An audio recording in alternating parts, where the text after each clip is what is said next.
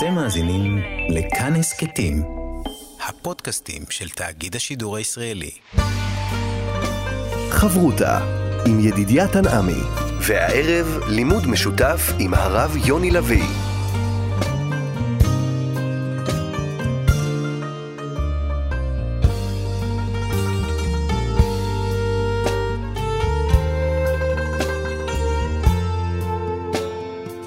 שלום כאן מורשת חברות הלימוד משותף עם רבנים ואנשי חינוך בנושא תנ"ך, הלכה ואמונה.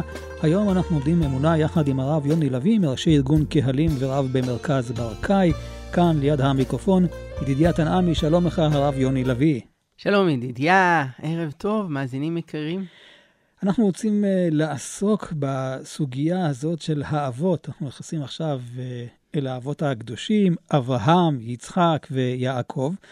ותמיד אנחנו אומרים האבות דווקא לשלושה, ולא ממשיכים הלאה. והשאלה, למה? למה דווקא הם זכו לתואר הנכבד הזה?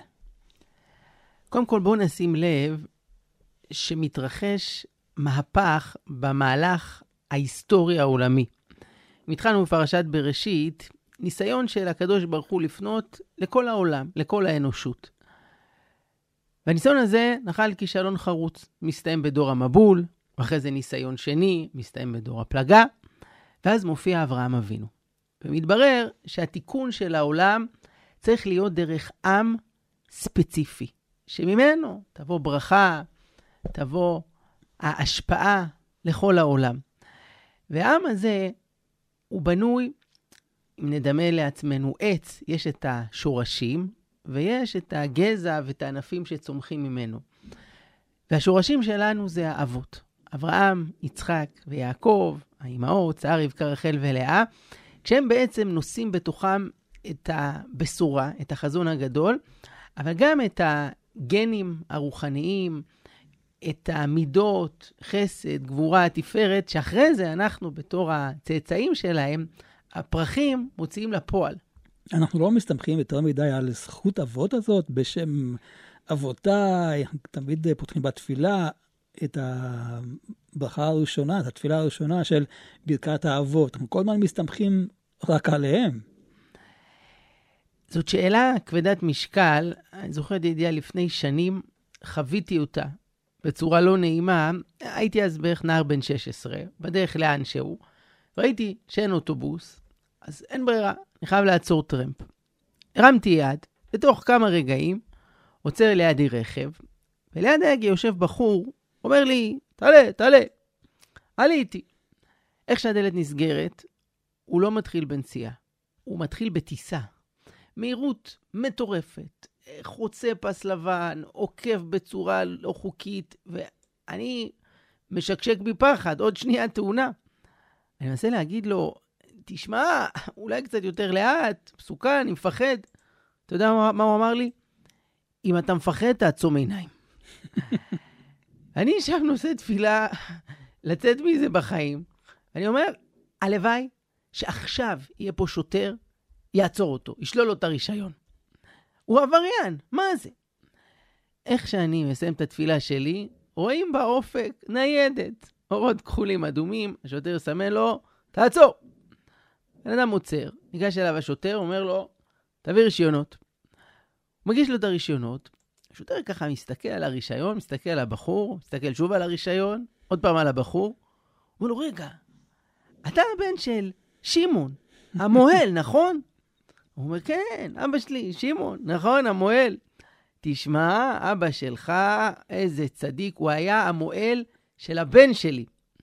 אתה יודע מה? בזכות אבא שלך, אני מוותר לך הפעם, אבל סע בזהירות. הבחור מבסוט ממשיך לנסוע, ואני יושב שם וחושב לעצמי... בהלם. מה זה? מה הקשר? שאבא שלו זה שמעון המוהל? בגלל זה עכשיו לפטור אותו מעונש? הרי הוא נהג עבריין, הוא מסכן את האחרים. אז מה? מה זה הפרוטקציה הזאת? תראה, זה באמת מקומם אותנו. אם נראה אדם שקודם לתפקיד לא על פי כישוריו, mm-hmm. אלא בגלל שהדוד שלו הוא סגן ראש העיר, אנחנו רותחים מזעם, זה לא צודק. ובכל זאת, אתה שואל ידידיה בצדק, אנחנו כל הזמן משתמשים בשיטה הזאת. זוכר חסדי אבות, ומביא גוי לבני בניהם. אה, בימים נוראים. מי שענה לאברהם אבינו בהר המוריה, מי שענה ליצחק בנו, מי שענה, הוא יעננו. נו, מה איתנו? זה לא צודק. אז כן לענות על השאלה הזו, כנראה צריך להבין עמוק יותר מה הקשר בינינו לבין האבות. האם מדובר בשני דברים נפרדים לגמרי? ואז השאלה במקומה, מה פתאום לתת לאחד בגלל השני? או שבעצם מדובר בחלקים שונים של אותו דבר גדול שקוראים לו עם ישראל. כלומר, המשכיות יש כאן? בדיוק. נגיד, אדם, אתה יכול לראות אותו כאוסף של איברים, ואתה יכול אותו כישות אחת שפועלת לאורך שנים, במהלך עשורים, כשכל מה שמרכיב אותו מצטרף לדבר אחד גדול. אז נכון שאולי אנחנו זה הציפורן הקטנה של הרגל, ואברהם אבינו זה הלב, ושרה אה, זה הראש, או ה... אבל זה חלק מעם ישראל. ולכן ברור שיש קשר והשפעות בין החלקים, ודברים שאבות הקדושים והאימהות הצדיקות עשו, מקרינים ומשפיעים עלינו. אז הכל טוב ויפה אם אנחנו ממשיכים את הקו הזה של האבות, אברהם, יצחק ויעקב. אבל אה, אם ניקח כמו הנהג הזה, שהוא לא נראה לי נוהג כמו אבא שלו המוהל, כי הוא קצת אה, שובב בכביש, למה בעצם שהוא יקבל את הנקודות זכות? אני מסכים איתך לגמרי. אני חושב ששוטר היה צריך לשלול לו את הרישיון, באמת לא מגיע לו. אבל אתה אומר נכון את העיקרון, שככל שאנחנו נהיה דומים יותר לעבוד, ככל שנלך יותר בדרכם, אז אכן נהיה ראויים שאותה זכות שנזקפת להם, היא תקרין ותשפיע גם עלינו. צריך לדעת שיש לנו קווים שמחברים בינינו. אתה יכול לראות אנשים שהולכים ברחוב, רואים אישה הולכת עם תינוק, אז יש כאלה שהם תמיד יודעים להגיד, יש לו את העיניים של אבא, את mm-hmm. הסנטר של אימא, את המצח של סבתא. זה נכון להגיד את אותו דבר במובן הרוחני עלינו ועל האבות. כלומר, יש לנו את העיניים הטובות של אבינו אברהם, ויש לנו את הלב של אימא שרה, ואת החסד של רבקה, ואת הוותרנות של רחל. זה בגנים הרוחניים שלנו. אז זו זכות גדולה, וזה גם אחריות גדולה לא לבזבז את זה, אלא אכן להיות ראויים כשנלך בדרכם, וממילא גם הזכויות שלהם יעמדו לנו. מה קורה עם החובות שלהם? האם אנחנו גם נושאים אותם בגנים כמו הזכויות? זו שאלה כבדת משקל. אה, התורה אומרת, לא יומתו אבות על בנים ובנים לא יומתו על אבות, איש בחטאו יומת. מצד שני, מי שאוחז במעשה mm-hmm. אבותיו, אז גם פה ההמשכיות עלולה לפגוע בו. רק נעיר שאנחנו פה כבר פותחים סוגיה יותר רחבה, והיא איך להתייחס אל החובות של האבות.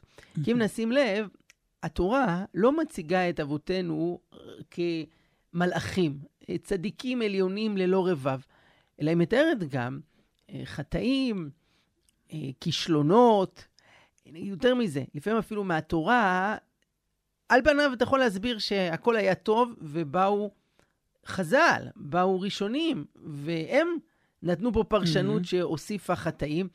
איך נכון להתייחס אל החטאים האלה? האם זה דומה לחטאים שלנו? האם זה משהו אחר?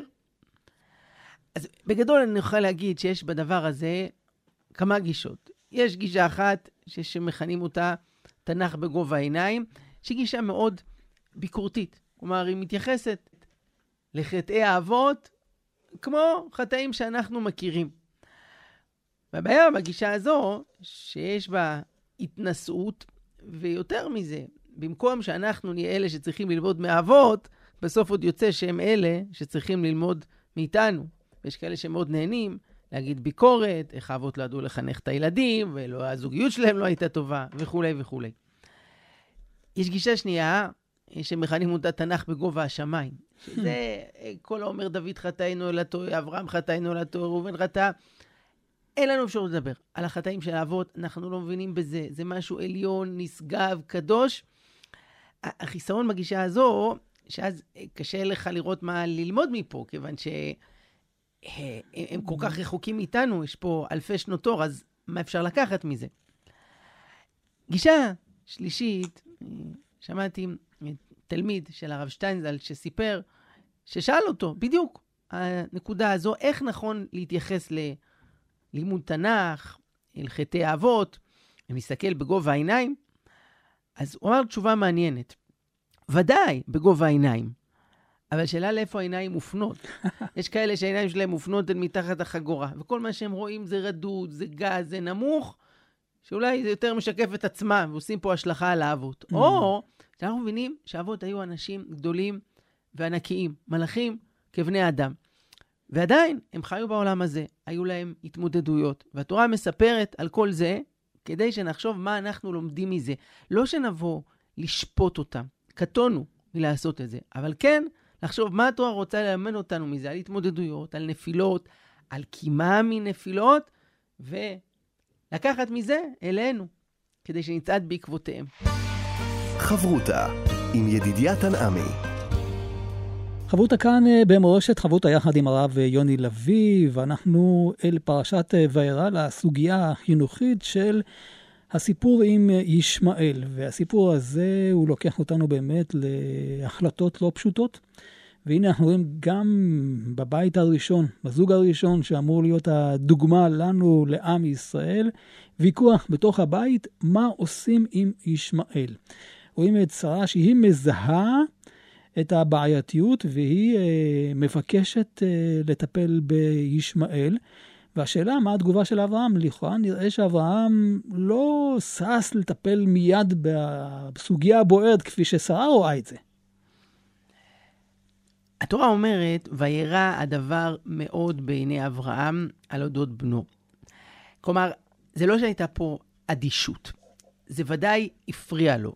השאלה היא, למה הוא מתנגד לרצון של שרה להרחיק את ישמעאל מהבית?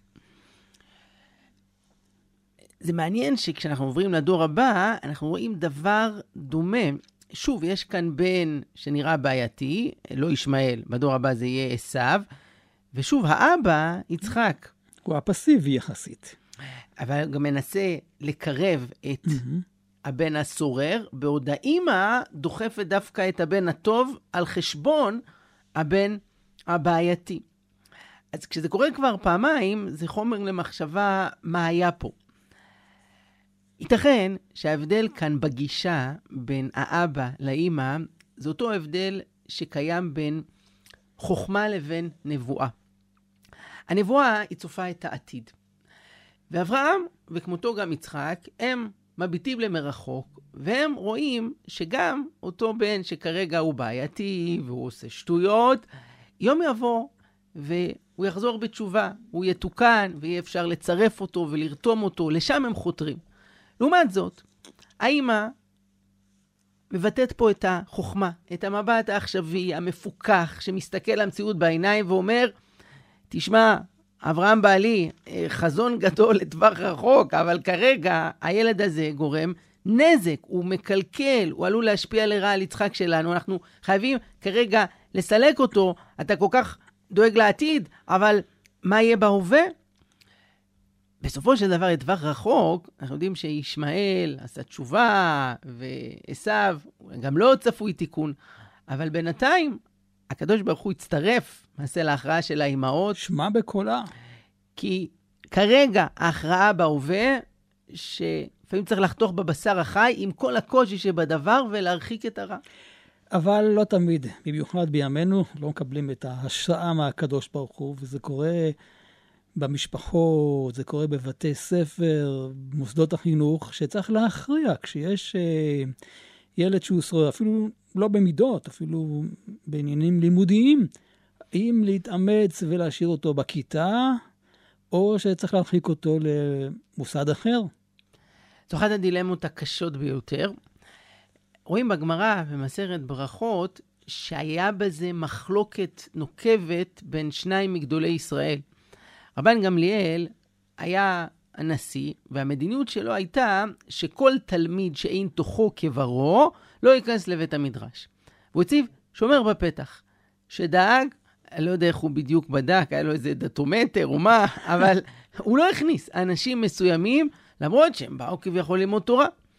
אחרי שרבן גמליאל הודח מנשיאותו ומונה רבי אלעזר בן עזריה במקומו, למה? זה כבר נושא לפעם אחרת. השתנתה המדיניות והתווספו 400 או 700 ספסלים, יש גרסאות בגמרא לבית המדרש, כלומר מאות אנשים שלפני כן נותרו בחוץ, הורשו להיכנס, ובאותו יום רבתה תורה ונשנתה מסכת עדויות, ורבן גמליאל הייתה לו חלישות הדעת גדולה. אולי טעיתי? כן, אולי מנעתי תורה מישראל. והגמרא מספרת שבחלום הלילה הראו לו קדים לבנים שיש בתוכם אפר שחור. כביכול, לרמוז לו, תשמע, אתה הבחנת נכון. זה אנשים mm. שאולי מבחוץ הם מציגים את עצמם כנקיים, כראויים, אבל בפנים זה שרוף, יש שם אפר שחור. אבל שים לב שהגמרא לא מסתפקת בזה, והיא שוללת את החלום. הגמרא אומרת, ולא היא, ליתובי דעתי ודאחזו לי. אה. כלומר, עשו להרגיע אותו. כן, שלא יהיה לו עוגמת נפש, בפרט שזה כבר בדיעבד, אין מה לעשות. אבל רבי אלעזר בן עזריה, גישתו נכונה יותר. אז בתשובה לשאלתך, ידידיה, אז מה אנחנו עושים עם תלמידים? אה, להכניס, לא להכניס? אז שים לב ששם דובר על תלמיד שאין תוכו כברו. כלומר, אה, הוא לא מושלם אה, בחוץ כמו בפנים. השאלה תהיה יותר קשה, מה לגבי תלמיד שההתנהגות שלו היא הולכת ומידרדרת, ויש פה חשש שהוא גם ישפיע לרעה על האחרים. כלומר, הבעיה היא יותר במידות, זאת אומרת, אה, האם אנחנו כמוסד חינוכי או בבית אה, מסוגלים להכיל אה, את אותו ילד ולנסות אולי להחזיר אותו לדרך הטובה, או שתוך כדי הוא גם כן יקלקל לנו את הילדים האחרים. זאת שאלת מיליון הדולר. מצד אחד, אנחנו רוצים לעשות כמיטב יכולתנו למענו, בפרט שאנחנו יודעים את האלטרנטיבה. ברגע שאתה מוציא אחד כזה, סיכוי גבוה שמה יקרה? הוא הולך לרחוב, הוא הולך למוסד עוד פחות מוצלח, אם הוא ימצא בכלל. אתה יודע, מי שסילקו אותו, כיוון שהוא משפיע לרעה, מי ירצה לקבל אותו? ויכול להיות שבזה אנחנו רוצים את גורלו. מצד שני, יש לנו גורלות של עוד 30 אחרים שנמצאים בכיתה שלו, גם כלפיהם יש לנו מחויבות. מה, מה נעשה עם זה? יש איזו נקודת גבול מסוימת שאפשר לבוא ולומר, עד כאן? הלוואי שהיה לנו נוסחה מתמטית. בשאלות הגדולות של החיים אין, וצריך בתפילה להשם ובהתייעצות עם בעלי ניסיון לעשות, למצוא את האיזון העדין בין הצדדים השונים. רב משה פיינשטיין, פשוט שלא מגדיר את הדבר הזה כדיני נפשות, רק לכל הכיוונים. כלומר, זה גם הנפש שלו וגם הנפש אה, של אחרים. אה, ואולי צריך, ידידיה, להוסיף פה עוד הבחנה חשובה בין בן לבין תלמיד. כלומר, יש הבדל אם מדובר בתלמיד שנמצא בכיתה עם עוד תלמידים, שיש לי מחויבות אליו, אבל עוד יותר מזה לכלל הכיתה, לבין מקרה שמדובר בילד שלי. זו אחריות אחרת. נכון, כיוון שהתלמיד, אם לא בית ספר הזה, אז אולי ימצא בית ספר אחר. אבל אבא ואימא, בית, יש רק אחד. אם אנחנו נזרוק אותו מהבית, אז אין לו בית אחר. ולכן פה יש לנו אחריות גדולה יותר, אה, אולי לצעוד בדרכו של הקדוש ברוך הוא, אה, שגם הוא אמר, אה, אף על פי שמושחתים, שרשעים, שחוטאים, קרויים בנים. האם להגיד לך שזה בלי סוף, בכל מקרה, עד לאין קץ? לא, אין דבר בעולם שאין לו נקודה של גבול. אבל מה שכן, זה נראה שהגבול הוא הרבה יותר רחוק, וצריך למתוח את שריר ההכלה שלנו, כהורים לפחות, עד למקסימום האפשרי. עד כמה הדבר בהכלה הזאת צריך לבוא אה, ביחד עם ההבנה שיש עוד ילדים בבית, וממילא לספר להם שהם יבינו את ההתמודדות. זאת אומרת, אם אתה רק תיתן לו את היחס הטוב והמכיל, יכול להיות שהילדים האחרים יפרשו את זה לא לטובה, למרות שהמטרה שלנו היא כזאת. ובפרט, שזה בניגוד לערכים שאנחנו mm-hmm. מאמינים בהם ומחנכים אליהם. כלומר, אם אנחנו נגלה סבלנות, למשל לזה שהוא אה, מחלל שבת, הוא עכשיו חדר שלו מתעסק עם הטלפון בשבת. איזה מסר זה לאחים הקטנים שלו, בני 6 ובני 11, שאנחנו מדברים איתם על קדושת השבת וכמה חשוב לשמור על ההלכה. אני חושב שכאן נכון לפעול בשני ערוצים. האחד, מול אותו נער, נערה, ששרים מדרך החינוך של ההורים, לצפות ממנו ולבקש ממנו שהוא יכבד את. כללי הבית. גם אם בחדר הפרטי שלו, כשהדלת סגורה, הוא עושה דברים מסוימים, כאשר הוא נמצא בפרהסיה הציבורית של הבית, לכבד את אבא ואימא, לכבד את כללי הבית, להתחשב בדרך החינוכית שלהם. שנית, להיות כנים. ולאחים הקטנים, אני חושב שנכון לדבר איתם גלויות, ולהגיד להם, תראו, אתם יודעים שאנחנו מאוד אוהבים את אח שלכם הגדול, את אחותכם, והוא בחור טוב, ויש לו מידות טובות והרבה דברים נפלאים, ויחד עם זאת, לצערנו, יש דברים מסוימים שהוא לא שומר עליהם, וכרגע הוא לא מקפיד על שמירת השבת. ויכול להיות שבחדר שלו הוא עושה כל מיני דברים שלא מותר לפי ההלכה בשבת, ואנחנו שמחים שאתם מכבדים את קדושת השבת, וזאת הדרך שאנחנו מאמינים בה ושמחים על הזכות אותם. לשמור שבת. כן, וגם ילדים יחסית צעירים, אני חושב שאפשר לתת להם את הקרדיט שהם מסוגלים להכיל מורכבות כזאת. ואז יתאפשר לנו גם להכיל את הילד, mm. ומצד שני, לא לפרק את הבית ולגרום נזק לאחים שלו. חברותה עם ידידיה תנעמי חברותה באמונה כאן אה, במורשת יחד עם הרב יוני לביא, והשבוע זה השבוע של רב שלמה קרליבך, ואפשר גם ממנו ללמוד על העניין הזה של אה, איך לקרב אנשים. ואולי כדאי בכלל להבין את הדמות הזאת, זו דמות שאני שמעתי שאם הוא לא היה הולך בדרך שלו, הוא היה איזה ראש ישיבה. מספרים שהוא היה עילוי, הוא היה גאון בלימוד גמרא, הוא למד בכמה ישיבות, תורה ודעת, אחרי זה לישיבת לייקוד, בהמשך הוא התקרב יותר לחב"ד, אבל הנפש שלו נמשכה למחוזות אחרים. אל עם ישראל, ובאותם ימים בארצות הברית, היה סחף מאוד גדול, אובדן של זהות, התבוללות, והוא מצא לו אפיק מיוחד להגיע ללב של האנשים, זה באמצעות המוזיקה. זה מעניין שהמוזיקה שלו היא לא מאוד מתוחכמת. אתה מבין, זה לא סימפוניה של מוצרט. Mm. ויחד עם זאת, אה, הוא הלחין כאלף ניגונים ושירים בימי חייו, ויש משהו בשירים שלו שתופס אותך, ומאוד בקלות אנשים מתחברים אל זה ועפים על אה, כנפי המוזיקה, והוא הצליח לקרב הרבה נשמות טועות ברחבי ארצות הברית באותם הימים, אה, דרך הגיטרה, השירה והסיפורים שלו. מתי הוא הבין שהכלי לקרב אנשים הוא דרך המוזיקה? כי לי זכור לפחות שהוא היה שליח חב"ד. בכלל, אה, ומה קרה? הוא עזב את הדרך של חב"ד. מי ששלח אותו בפעם הראשונה היה אריאץ, הרב יוסף יצחק שני אורסון, הרבי השישי של חב"ד, שהוא זה שייסד את מפעל השלוחים, חתנו, הרבי מלובביץ' המפורסם, הוא זה שהפך את זה למעצמה עולמית. אבל זה התחיל אצל חותנו, ולמעשה השניים הראשונים, ככל הנראה, היו רב שלמה קרליבך ורב זלמן שכטר, שהרב יוסף יצחק שניאורסון שלח אותם לקולג'ים בארצות הברית לעסוק בקירוב ליהדות. בהמשך, אז רב שלמה קרליבך פנה לרבי מלובביץ' ואמר, ביקשו ממני באוניברסיטת קולומביה להתחיל שם שיעור קבוע, ללכת על זה? אז מעניין, הרבי אמר לו, אני צריך לחשוב על זה. אז רב שלמה אמר לו, אז אולי עד שהרבי יחשוב, אני בינתיים כבר אתחיל ונדבר, וכבר למחרת הוא התחיל בפעילות שלו שמה. בהמשך כבר עלו דילמות מורכבות יותר. אה, זה היה בשנת 1954, שרב שלמה פנה לרבי ואמר לו, מה אני אעשה?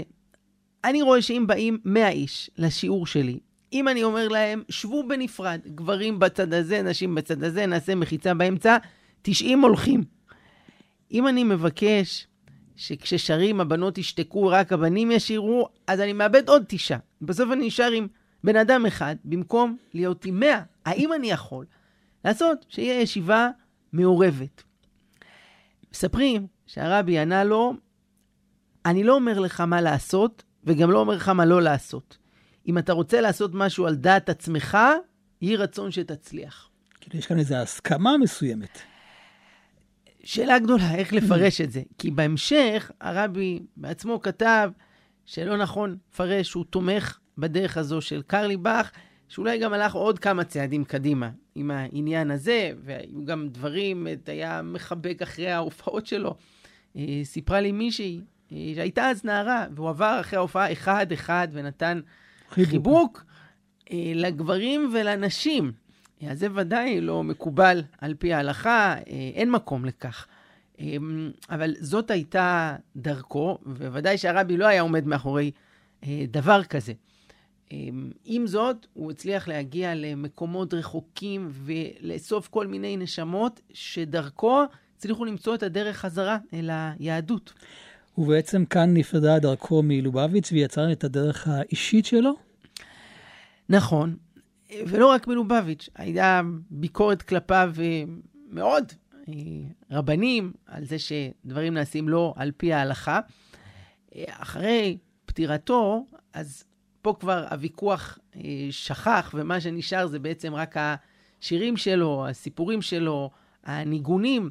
היום אין בית כנסת שלא מכיר את המושג של תפילת שבת קרליבך, ונראה שלדור כמו שלנו, שכל כך צמא לחיות בעבודת השם, ולזה שהתפילה לא תהיה רק למלמל את הטקסט, mm-hmm. יש כאן איזה מתנה, איזה ברכה לעולם שהאיש הזה הביא איתו, שאנחנו צריכים להשתמש בה בצורה כזו או אחרת. אני מנסה להבין את הכוח של הניגון שלו. הוא בעצם מה? היה איש מוזיקאי שישב והלחין דברים והשתמש בזה ככלי בעבודה שלו? הוא אמר פעם, אני לא מתיישב להלחין ניגונים. הניגונים באים אליי.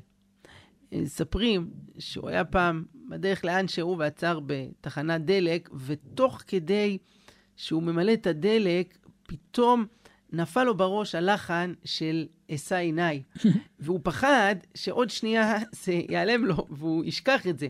כשהוא מדבר שם אל המתדלק, אז את הדיבור איתו הוא אמר ממש במנגיעה של עיניי, עיניי, עיניי, עיניי, עיניי, כדי שזה עוד יתפס אצלו כמה שניות, ואולי הוא יוכל להשאיר את זה אחר כך. אז כן, היה אה, כל מיני סיפורים, איך שהוא היה אה, אצל איזה חולה סופני, שממש שוכב על ערש דווי, ופתאום הוא לוקח את הגיטרה ומתחיל אה, לשיר גם כי אלך בגיא צלמוות אה, לא ירא והניגונים האלה, שכאמור הם פשוטים, כבשו את הלבבות, והרבה אנשים, אה, זה היה חיבור חזק בשבילם. אני אקריא פה משהו שאמרה אלמנתו, בשמו בעצם, שהוא mm-hmm. מתאר את שיטת העבודה שלו, אז הוא אמר כך, כשהתמניתי לרב, הבנתי כי רוב האנשים אינם מגיעים לבית הכנסת, ורק עשרה אחוזים מהם נוכחים בתפילות. אם הקהל שלך אינו מגיע, אתה צריך להגיע אליהם. אבל אינך יכול לדבר איתם, אתה צריך לשיר להם. לכן לקחתי את הגיטרה, ובלי לדעת איך אגיע אל כל אחד, התחלתי לשיר. הנס היה שאנשים התחילו להקשיב לי ולהזמין אותי לשיר. התמחותי המיוחדת הייתה ליצור את השיר. נטלתי מילים מהתפילות ומספרי הנביאים המדברים על עולם טוב יותר, על שלום עולמי, על אהבה כלל עולמית, על אחדות בין אנשים. השירים שלי לא היו נגד משהו, הם היו בעד. להעביר אל הלבבות תחושה של טוהר. כל אחד יכול לשיר את שיריי. הם נותנים כוח כמו גלולת ויטמין יהודית. מדהים. מין התחברות אל איזה עולם טהור, תנכי, עולם של ספר תהילים, שכולנו בלב חותרים אליו, חולמים עליו. באותם ימים בארצות הברית, כשהיה את כל ההיפים וילדי הפרחים שחולמים mm-hmm. על איזה עולם דמיוני מתוקן, אז השירה שלו דיברה אל ליבם והצליח בדרך הזו לקרב לא מעט אנשים. ואמרנו שהיה גאון מוזיקלי, אז לא פחות מזה הוא היה גאון בבני אדם. היכולת שלו לקלוט אנשים, להרגיש אותם, וגם להתמסר בצורה שלא תיאמן. כשהוא נפטר, זה היה בהתקף לב שקיבל במהלך המראה לטיסה, ערכו הלוויה, וחבריו נאלצו לאסוף כסף בשביל שיהיה אפשר לממן את ההלוויה, כי הוא פשוט לא השאיר כלום. כל מה שהיה לו איש היה חסד. לגמרי נותן ומחלק אה, בלי חשבון. אה, זה מה שהיה, זה היה האיש. חברותה עם ידידיה תנעמי. חברותה כאן במורשת, אנחנו ממש לקראת אה, סיום, רוצים עוד איזה רעיון השראה, הרב יוני לביא. חזרתי לא מזמן ממסע של כמה ימים להונגריה וצ'כיה.